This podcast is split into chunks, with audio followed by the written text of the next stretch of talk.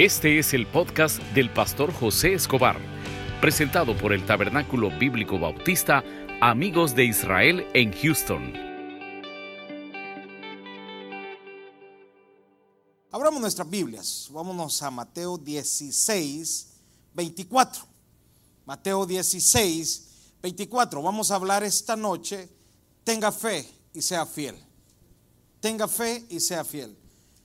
Por no decirle, si usted cree a Dios, pero muestre fidelidad. Estamos por entrar a lo que es la Semana Santa. En la Semana Santa lo que celebramos es la muerte, pasión y resurrección de nuestro Señor Jesucristo. Y una de las cosas con la que inicia la Semana Santa es con el, con el Domingo de Ramo. ¿Cuántos se recuerdan el Domingo de Ramo, hermanos? Ok, esa es la entrada triunfal.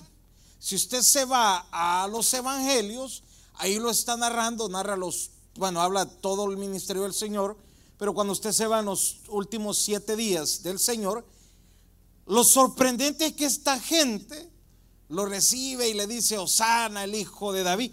Creían, pero no lo seguían. Eso es una gran diferencia. Porque versículos más adelante en la crucifixión, solo quién está, hermano? Solo el Señor. Y los apóstoles. Y los discípulos. Y la gente que vio maravilla, la gente que vio eh, multiplicar panes, vio multiplicar peces, vio milagros. ¿Qué pasó? Y a veces en la iglesia actual está pasando lo mismo, hermano. A lo mejor usted esta noche puede ser parte de un milagro de Dios. Por no decir lo que todos somos parte de un milagro de Dios. Porque todo lo que tenemos es porque Dios lo ha, lo ha permitido. Pero si usted ya conoce al Señor, ¿sabe qué es lo único que Dios le pide? Fidelidad. Fidelidad. Y eso es lo que vamos a estudiar esta noche. Mateo 20, 16, 24. ¿Ya lo tenemos? Vamos a leer la palabra del Señor en el nombre del Padre, del Hijo y con el poder de su Santo Espíritu. Leámoslo juntos. Entonces Jesús dijo a sus discípulos, si alguno quiere venir en pos de mí, niéguese a sí mismo y tome su cruz. Volvamos a leer. Entonces Jesús dijo a sus discípulos, si alguno quiere venir en pos de mí, niéguese a sí mismo y tome su cruz y sígame. Oramos, Padre, gracias por esta noche que nos has regalado, por tu fidelidad. Ponemos en tus manos desde ya esta meditación.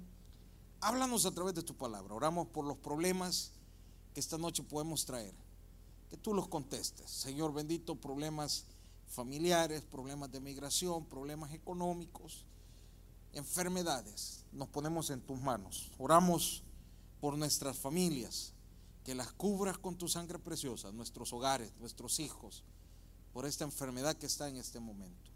Oramos por una sanidad total por las personas que puedan estar pasando esta enfermedad, Señor. Oramos por nuestras familias, lo declaramos por fe que no va a ocurrir nada.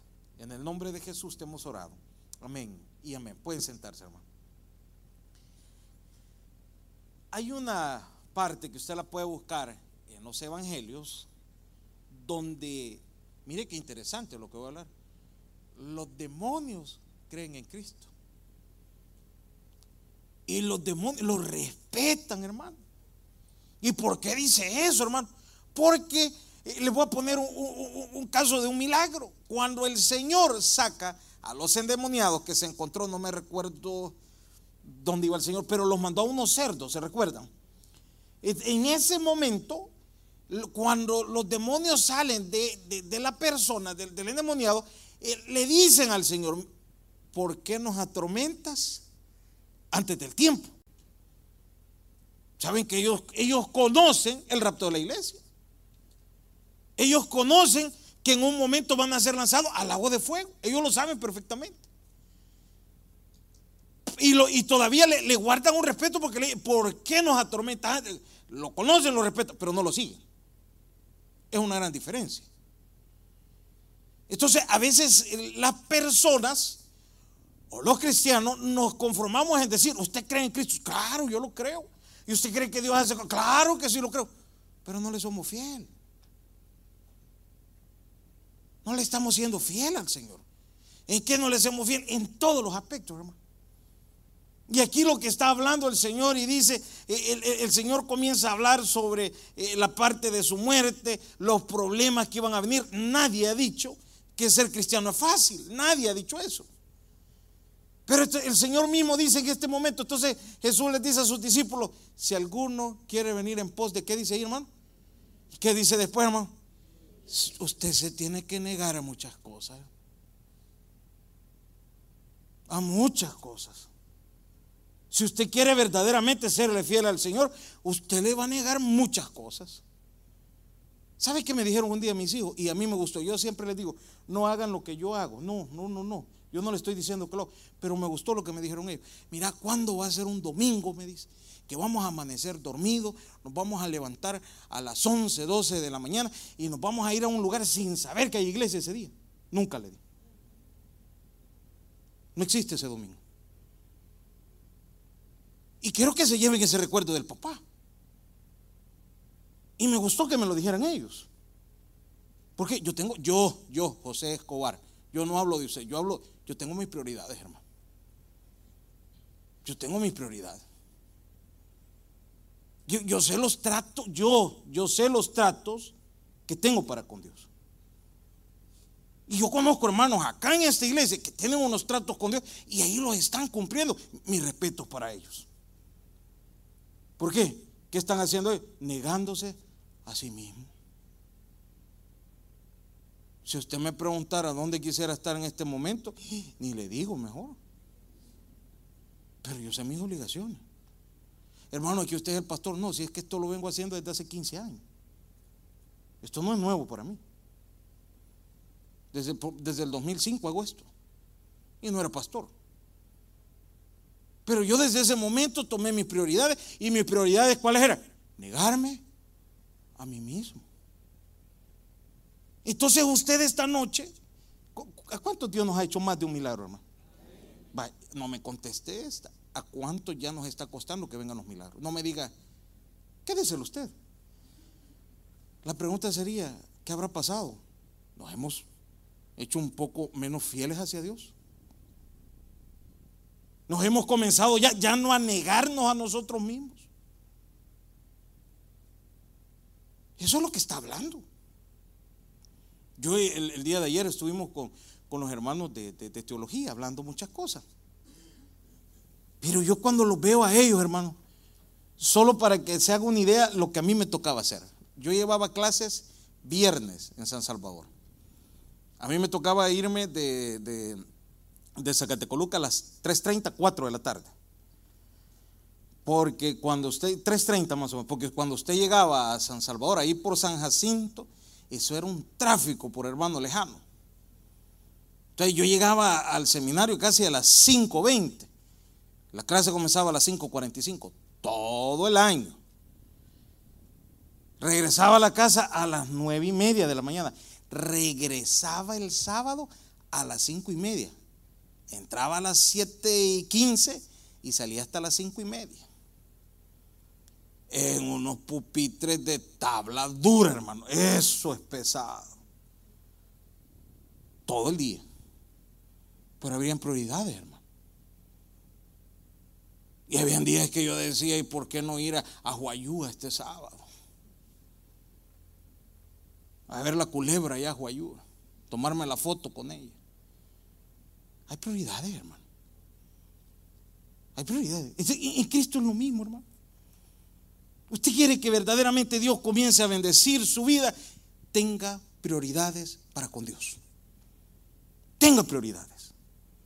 Día estábamos hablando con los hermanos de familias en Victoria y yo les decía a ellos, hermanos, si usted conoce la congregación de acá de la iglesia, nosotros perfectamente sabemos eh, la, congregación que viene solo lunes y gloria a Dios, no estoy diciendo que es malo, fieles a su culto del lunes.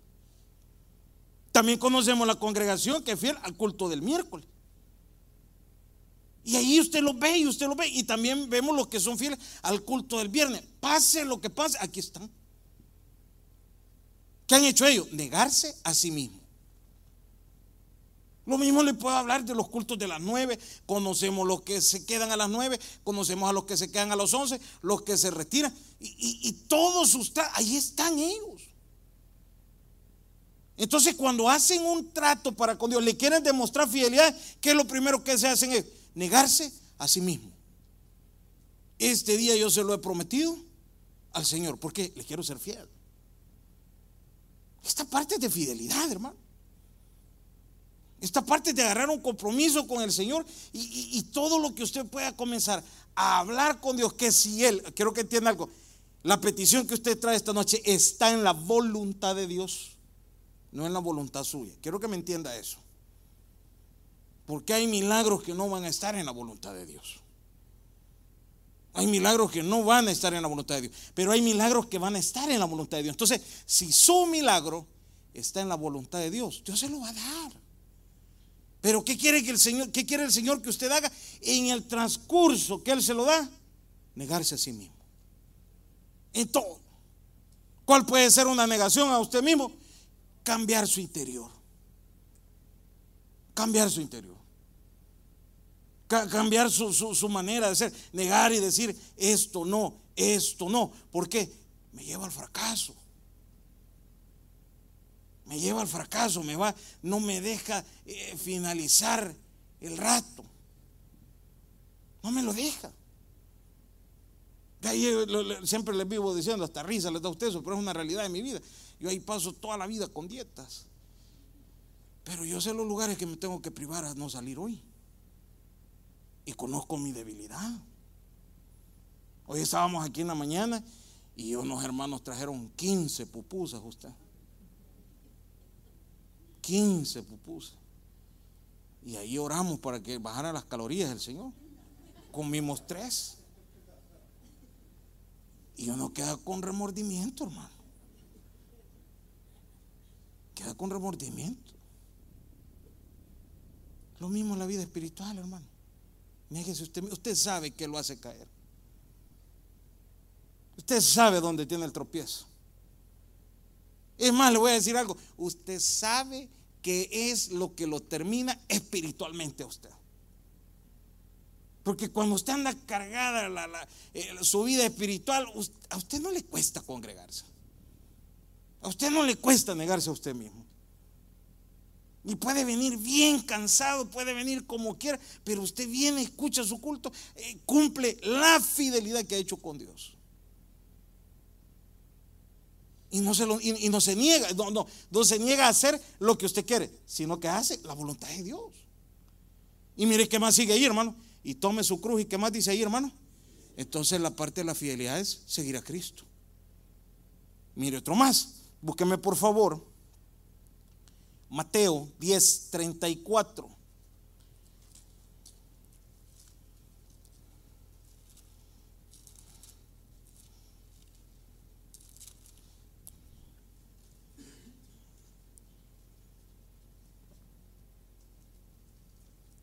Mateo 10, 34.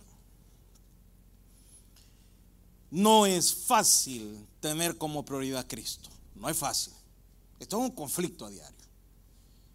Y mire, y mire lo que el Señor mismo habla. Dice, no penséis que he venido para traer paz. ¿A qué dice aquí, hermano?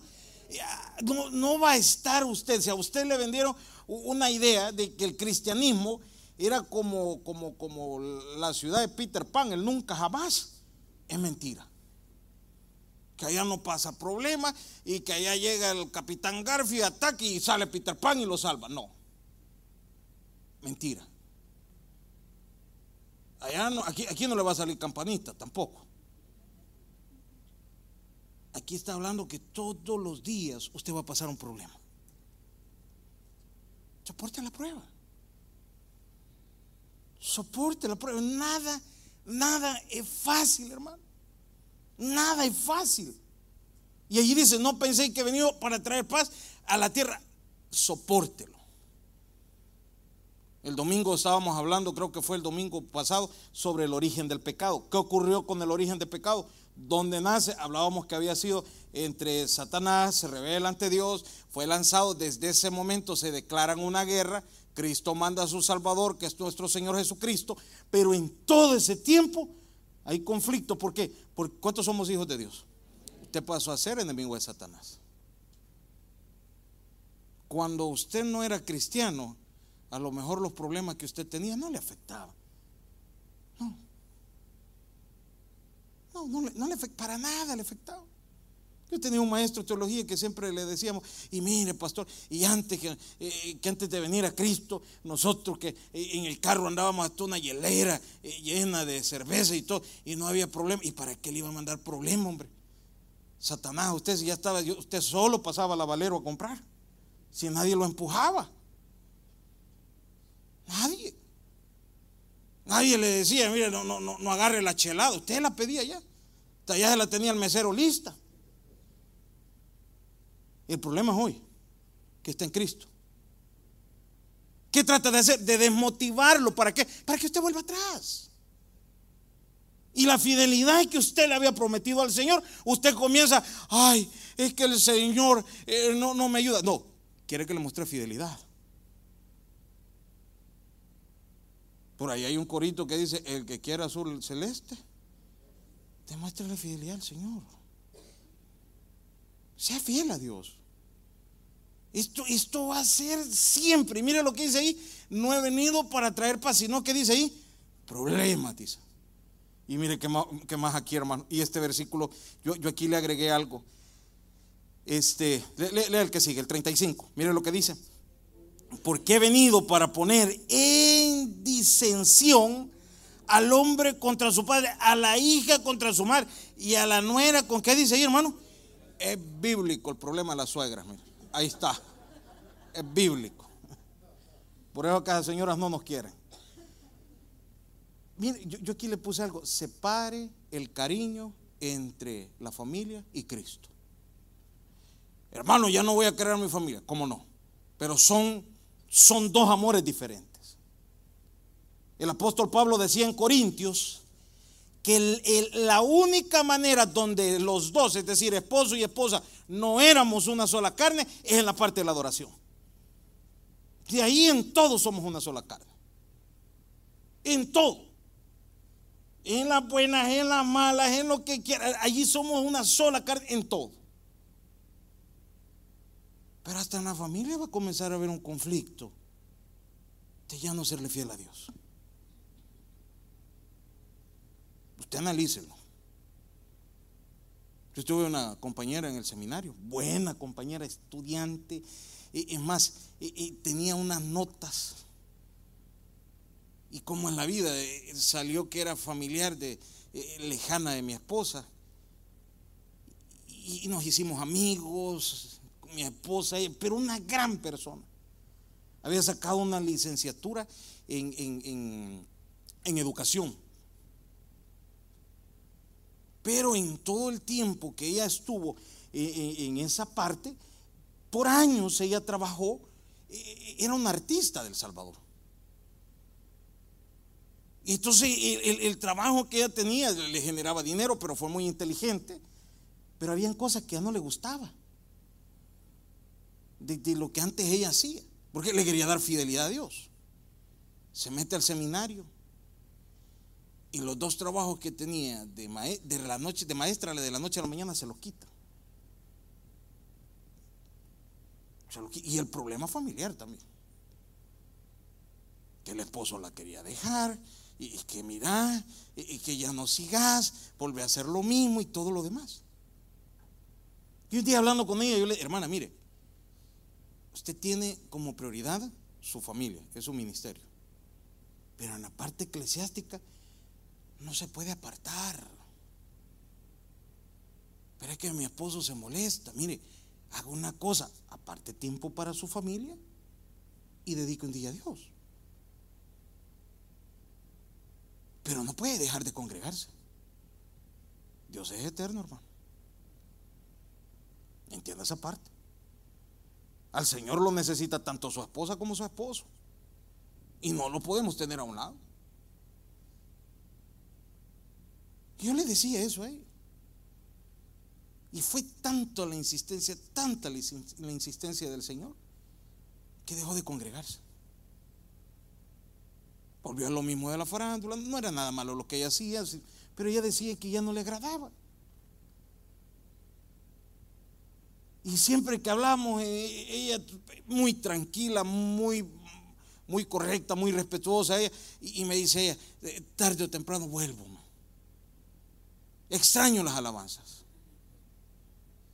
Pero conflicto entre la familia van a ver. ¿Qué, conflicto puede haber? Puede ser un conflicto religioso.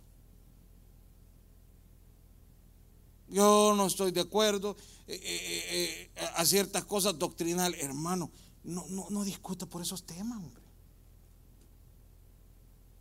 No, los tiene que hacer. Y en este momento se van a vivir. Y mire qué más dice aquí. ¿En, en dónde vamos? El 1035, ¿verdad? Mire lo que dice. Y los enemigos del hombre, ¿qué dice ahí, hermano? En la casa va a estar el conflicto. ¿Y por qué será que van a haber problemas? Hermano, quiere que le diga algo. Satanás detesta a las familias cristianas.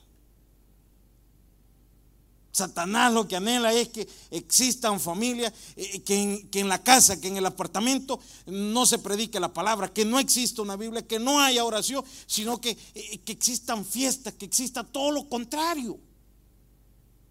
Y ahí comienza el conflicto. Discusiones, pleitos. Y cuando ya nos encendemos, eh, nos decimos palabras que no las teníamos que decir. ¿Y eso qué va a ser? Terminando su vida espiritual. Cuide esa parte. Porque esa es la que está usando Satanás. ¿Cuándo? Cuando usted está siendo fiel. ¿Cuál es otra estrategia que utiliza? En el trabajo. Le va a poner tropiezos para que usted no cumpla lo que le ha prometido. Le va a poner tropiezos. Le va a poner de todo. La iglesia está hablando, dice, es que esto no va a ser fácil. Van a haber pruebas para que usted pueda eh, terminar el plan perfecto que Dios tiene en su vida. Sopórtelas. No es fácil. No es fácil cuando usted se pone un uniforme para servir. No es fácil cuando usted hace un trato para con Dios y le dice, Señor, este, eh, te voy a, hacer, voy a llegar a los servicios. No, no, van a haber días de tropiezo, pero soporte esa prueba. Van a haber momentos que usted, ay, es que el Señor le voy a fallar, le voy a fallar. Fíjense que nosotros en, El Salvador hacíamos una competencia, y esto es literal lo que les cuento. A ver de los que íbamos a servir, el que no faltara a un servicio en el año. esa era la pila que teníamos. Esa era la pila. A no faltar un pero éramos servir, ya estábamos en el seminario de teología y nos hacíamos la competencia. A ver quién nos, hermano, le eran competencia. No, nos motivábamos a no rendirnos. Y, a veces este, yo, yo ya llegaba al culto, ya llegaba a las, póngale, 6.50, 6.30, habían pasado las alabanzas. Pero llegaba. Porque nos habíamos propuesto no faltar. A veces ya, pero yo llegaba. Esa era la prioridad. ¿Y por qué faltaba? ¿Por qué, por qué no llegaba en ese momento temprano? Había tropiezos, hermano. Y sabe que desde ese tiempo yo agarré la idea de que yo, no sé, no, se vaya a molestar un día, usted me marca a las 5, rara vez contesto. Porque las peores noticias a esa hora me llegan. Y ya me quitan la paz. Y a mí que me dejen un problema a las 5 de la tarde, yo me subo aquí pensando y cómo lo arreglo. Y ya no estoy a gusto. Mejor que me lo digan a las 9, ya no duermo toda la noche, pero ya prediqué. Pero vengo con gozo. Porque eso era lo que pasaba y tropiezo y problema y problema. Pero y, dos años lo terminé así, sin faltar, siendo servidor. Pero ahí está hablando y dice, y, los enemigos dónde van? En su casa. Los tropiezos dónde van a ser? En su trabajo. Y mire qué más. En el, en el 37. El que ama a su padre o a su madre más que a mí, no es digno de mí. El que ama a hijo, a hija más que a mí, no es digno de mí. No quiere decir que usted va a abandonar a sus hijos, que usted va a abandonar a su mamá, que usted va a... No, no, no. La Biblia habla que los tenemos que honrar. Amén. Entonces se contradice en ningún momento. Pero yo le decía a un inicio, separe el amor de Dios con sus padres. Sepárelo. Un día yo le conté a mi papá, fíjese que estoy estudiando teología. Y como yo tenía un negocio allá y, le conté qué días iba a clase y me dijo él, ¿y quién te va a ver el negocio esos dos días? Ya lo arreglé, le dije, tal día lo voy a hacer, vaya, me dijo, mira cómo vas, para atrás vas, me dijo. ¿Y las deudas cómo las vas a pagar? Y toda la vida, los sábados, yo siempre tenía la costumbre de hablarle. Ni le digo lo que él me decía. Que mire tal cosa, mira, no, no te dejes, híjole, que no me decía él. Hasta que un día le dije a él, mire papá, hagamos algo. Usted lo respeto mucho, usted es mi papá. En mi vida espiritual, en mi cristianismo no se meta. El día que usted me vea que yo hago algo malo, como padre usted tiene toda la autoridad de reprenderme. Pero creo que lo que estoy haciendo es lo correcto. No me quite el gozo en eso. Yo no voy a cambiar. Yo no voy a dejar eh, de ser cristiano solo porque mi papá me lo está exigiendo. No, yo no, hermano. Si Cristo murió por mí en la cruz. Y mis padres, es que no los estoy deshonrando por hacer eso. Yo todavía le dije a él, ¿usted cree que no es correcto que hoy que Cristo me sacó del alcoholismo, tengo que estar agradecido de la vida desordenada que tuve? Y ya se quedó, mm, pero es que no, no, no, no, trabajémoslo así. ¿Por qué? Porque no podemos entrar en conflicto. El día que yo me que conocí a mi esposa, hablamos de planes de casarnos, yo le dije a ella, me conociste que me estoy preparando para pastor. En su momento Dios me va a llamar a un ministerio. No sé dónde, le, imagínense lo que hablaba. Pero el día que Dios me llame, no te metas, no me vayas a salir, no te apoyo. Porque yo tengo mis convicciones. Y yo he hecho mis tratos con Dios. Gracias a Dios, eh, gracias a Dios, ella entendió esa parte. Nunca ha sido de oposición, nunca ha sido. Ella siempre me ha dicho, mira, lo que Dios diga, ahí vamos. Lo que Dios diga, ahí vamos. Pero no tiene que haber un conflicto. ¿Por qué? Por congregarse, por alimentarse por estar de la mano con Dios. No tiene que haber un conflicto por eso. Mire qué más sigue aquí. El que haya su vida, ¿qué dice ahí, hermano? La perderá. Y el que pierde su vida por causa mía, ¿qué dice ahí, hermano? ¿A qué se refiere el que haya su vida, la perderá? El que hace la voluntad de él mismo termina mal. A eso se refiere.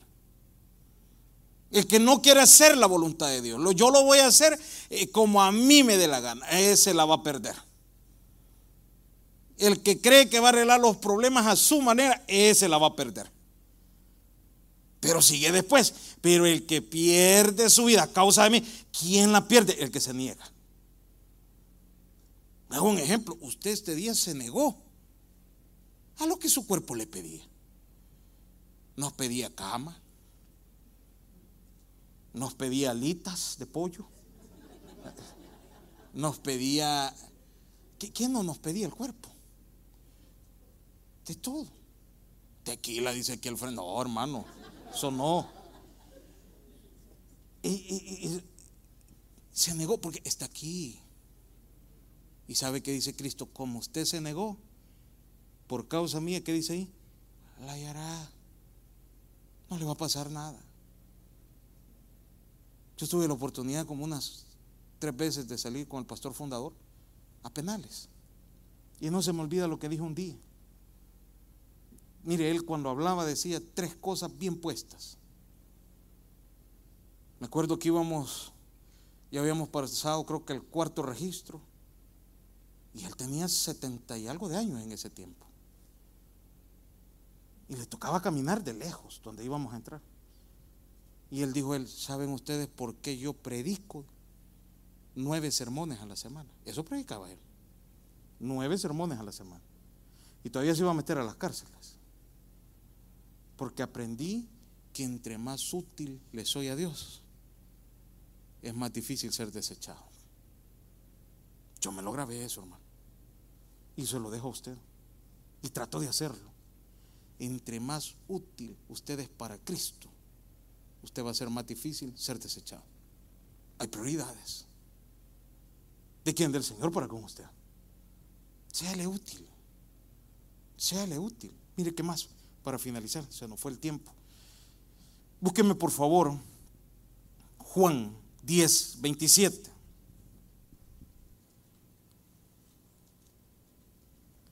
Juan 10, 27.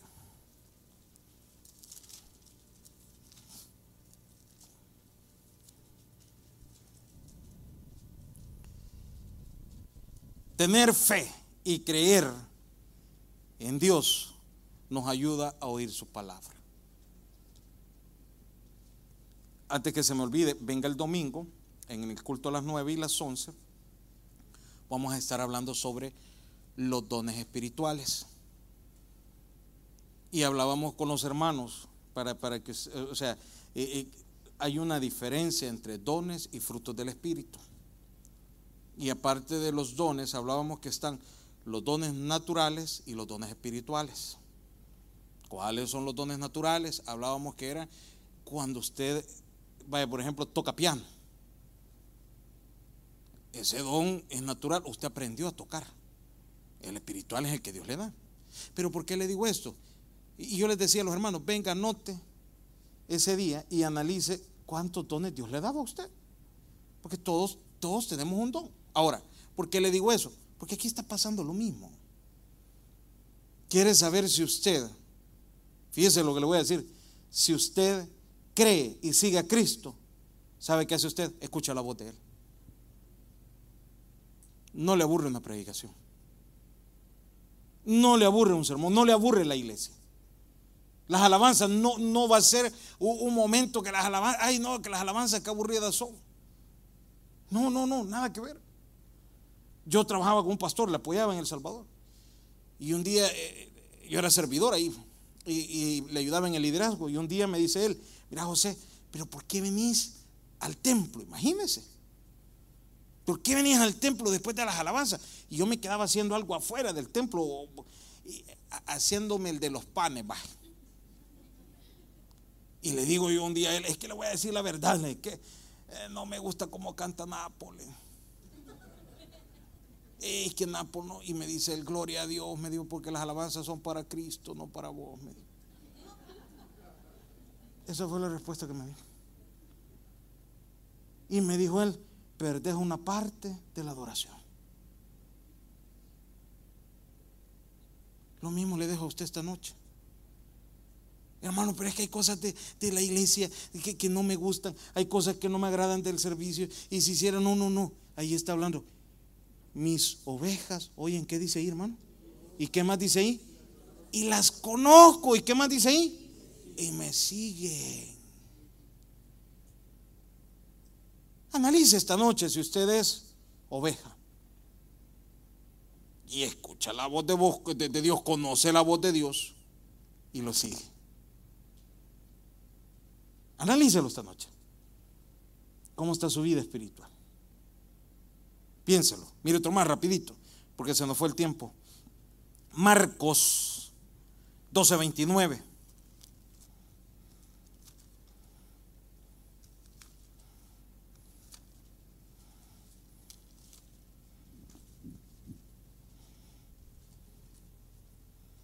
Marcos 12:29.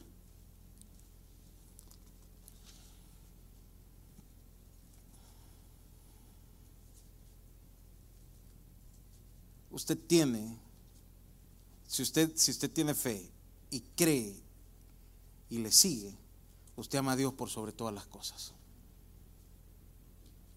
Ahí analiza esa parte. Es prioridad Dios. No, no me vaya a levantar la mano los que estamos casados o los que... Pero cuando usted estaba enamorado o está enamorado de su esposa y esa señora le decía a usted, podemos salir a la, hora del lunch. Yo salgo de lunch a las 12 y tenía que viajar usted en carro 15 minutos para ir a ver a la doña. No es cierto que pedía permiso y hasta se peleaba por no hablar en, su país de origen. El, el amor aquel, el amor de verano, de colegio.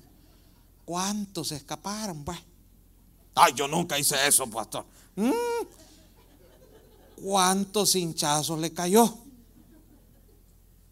Por, por aquel que, cascorbo del pueblo. ¿Cuántos hinchazos? Y feo el muchacho, pero como había amor, te aguantaba los hinchazos. Y estoy usando una, una ilustración bien vaga que usted me puede decir que tiene que ver eso, es que mire, cuando usted ama a Cristo, es prioridad, hermano. Pase lo que pase, la cita que usted tiene con Cristo, usted la atiende. Cuando hay prioridad. Entonces esta noche le voy a dejar algo en su corazón. Ama verdaderamente a Dios. Mire lo que dice ese versículo. Jesús le respondió, el primer mandamiento de todos es, oye Israel, el Señor nuestro Dios, el Señor uno es. Mire el 30. ¿Qué dice ahí después? El 30, por favor. Y con todo, ¿qué dice ahí, hermano? Con toda sus fuerzas. Este es el primer y principal mandamiento. Entonces, finalizamos con esto. Si usted ama a Dios por sobre todas las cosas, Dios es prioridad, hermano. Si usted ama a Dios por sobre todas las cosas, el venir a la casa de Dios es un momento de gozo. Porque usted viene a encontrarse con el que gobierna su corazón.